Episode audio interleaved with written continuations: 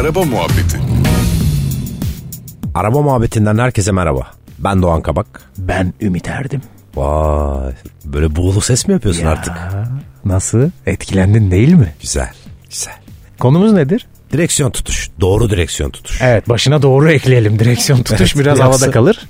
Doğru direksiyon tutuş. Ben mesela 9 çeyrek tutuyorum direksiyonu Doğan. Doğru tutuyorsun. Evet. Yani çeşitli rivayetler var bu konu hakkında. 10'u 10 geçe var mesela en büyük şehir efsanesi. 10'u 10 geçe var. işte 9'a çeyrek kala var. Ondan sonra ne bileyim 7,5 var. 7.30 var sabah.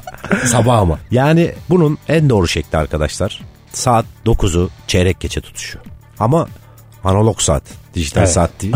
analog saatlere göre. Saat 9. Yani direksiyon zaten buna göre tasarlanmış bir şey abi. Genelde zaten zaten yüzde yüzü neredeyse bütün tasarımın hatta tuttuğunuz zaman baş parmaklarınızı o tasarımın birleştiği yere oturtuyorsunuz. Evet. Aslında asıl mantık da o. Yani Evet. tuttuğunuz zaman baş parmaklarını zaten hep böyle dikkat edersen markalar ona göre yapıyor. Çok rahat oturur. Baş parmağın orada çok kalıbı alınmış gibidir hatta yani. O şekilde tutmamız lazım. Sadece offroad sürüşleri dışında. Yani offroad sürüşlerinde baş parmaklarınızı o e, yerlerden içeri geçirirseniz eğer kırılma tehlikesi yaşayabilirsiniz. E, offroad'da çünkü bir şeylere kayaya şuna buna çarpma olasılığınız ve direksiyonun çok hızlı dönme olasılığı Evet, var. aynen. Parmaklarınız içeride kalırsa öyle bir sıkıntı olabilir. Offroad, o, offroad, Of of off, off, off. Offroad sürüşleri dışında direksiyonu evet oralardan geçirerek parmaklarınızı kullanabilirsiniz. Neden peki böyle 9'u çeyrek geçe? En doğru hakimiyet o açıda olduğu için. Mesela geyik testinden bahsedebiliriz. Tam bu şu anda tam yeri. Ee, markalar otomobilleri üretirken geyik testi diye evrensel bir test vardır.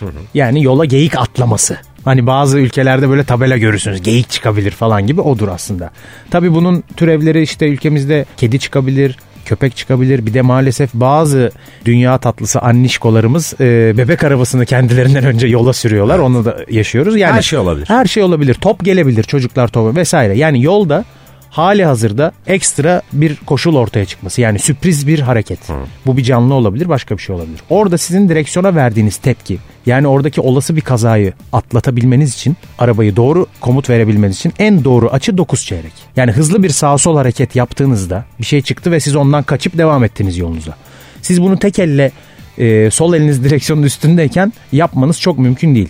Ben yapıyorum falan diyenler var tabi işte son yapışı olabilir vesaire. Yani mümkün değil. Bir gün onlarla buluşup piste gideriz isterlerse Evet. deneriz. Çünkü böyle iddialarda bulunan evet çok insan var. Var, çok var. Ben tek elle yaparım bunu falan diye. Yapam yani bir kere yaparsın belki ikinciye yapamazsın ama.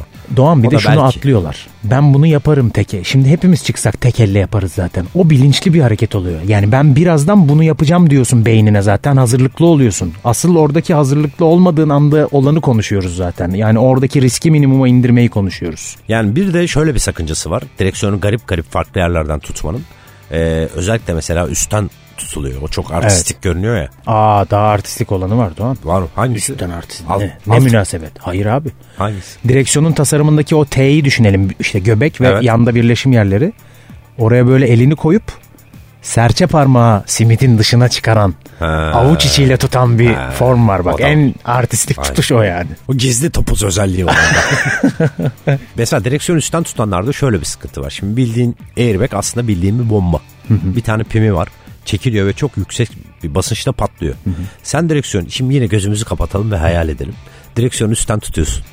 Bir kaza yaptın. Bu kaza 40'da bile olabilir. Sensörlere denk geldi airbag'in. Açıldı airbag. Direkt, e, airbag patladı ve direkt kolun suratına çarptı. Muhtemelen burnun kırıldı.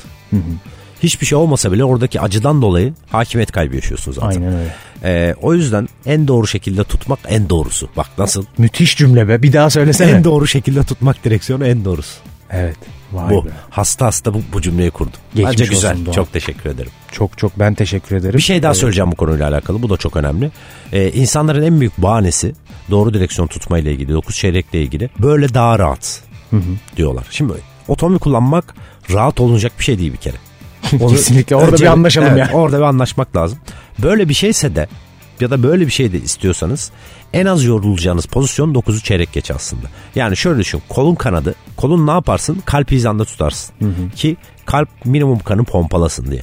Yukarıda ya da aşağıda tutarsan kalp daha fazla çalışır ve daha çok kanar orası. Aynı şey aslında araba kullanırken de geçerli. Direkt kollarını kalp hizanda tutarsan kalp minimum kanı pompalayacak ve daha az yorulacaksın. Dok- Bu kadar Doktor basit. tansiyonumuzu ölçerken hani bir açı yapıyor kolumuza. Evet. Aslında aynı şey yani. Evet. Kalp seviyesi. Tabii aynen öyle abi.